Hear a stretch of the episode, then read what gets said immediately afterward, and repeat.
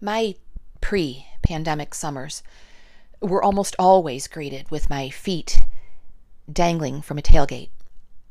Parked, safe, happy, carefree. Counting head nods and peace signs. Now, let me set the record straight about us deadheads. Some escape, some enhance, some do both. Let me set another record straight. Differences in choices and lifestyles are not reasons or invitations to be a jerk. You know, once upon a time, I tried out for show choir, not for personal growth and not to showcase a talent. I just wanted to be a part of something. And I I sucked at sports. Still do. Once upon a time, I associated acceptance with adequacy. Once upon a time, I allowed someone else to decide if I could sing and dance with others. Oh, treasures.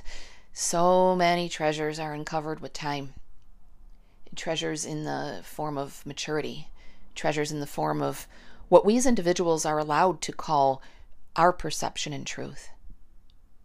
And perception and truth that we store in this vault of personal values and unlock and expose on our terms. Let me set the record straight about the self that I have never understood more clearly. Today, the person accepting is me. I accept my actions. I accept my words. I accept my imperfections. I accept that some of my traits are a condition, not a personality.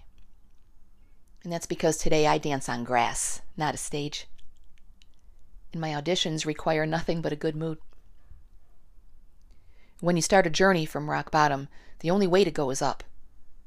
Let me ask a question to all the fellow climbers who have been there. How does your ceiling feel? Now, you know I'm not talking about smooth or textured, right? I'm talking about your ultimate recipe for inner peace confidence, acceptance, motivation, the commitment to never go back, and happiness. My grandma, my grandma was one of the happiest people I've ever known, and she uh, she just came to mind after that recipe metaphor. She was the reason behind countless good vibes and full bellies, because her recipes weren't written down; they were in her head. They were automatic, just something she knew how to do. What if?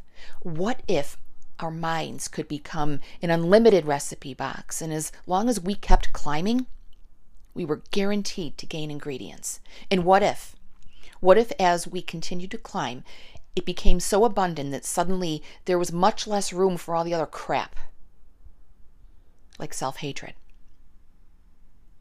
What if we didn't have to refer to a book an expert, or anything but ourselves for that recipe to happiness?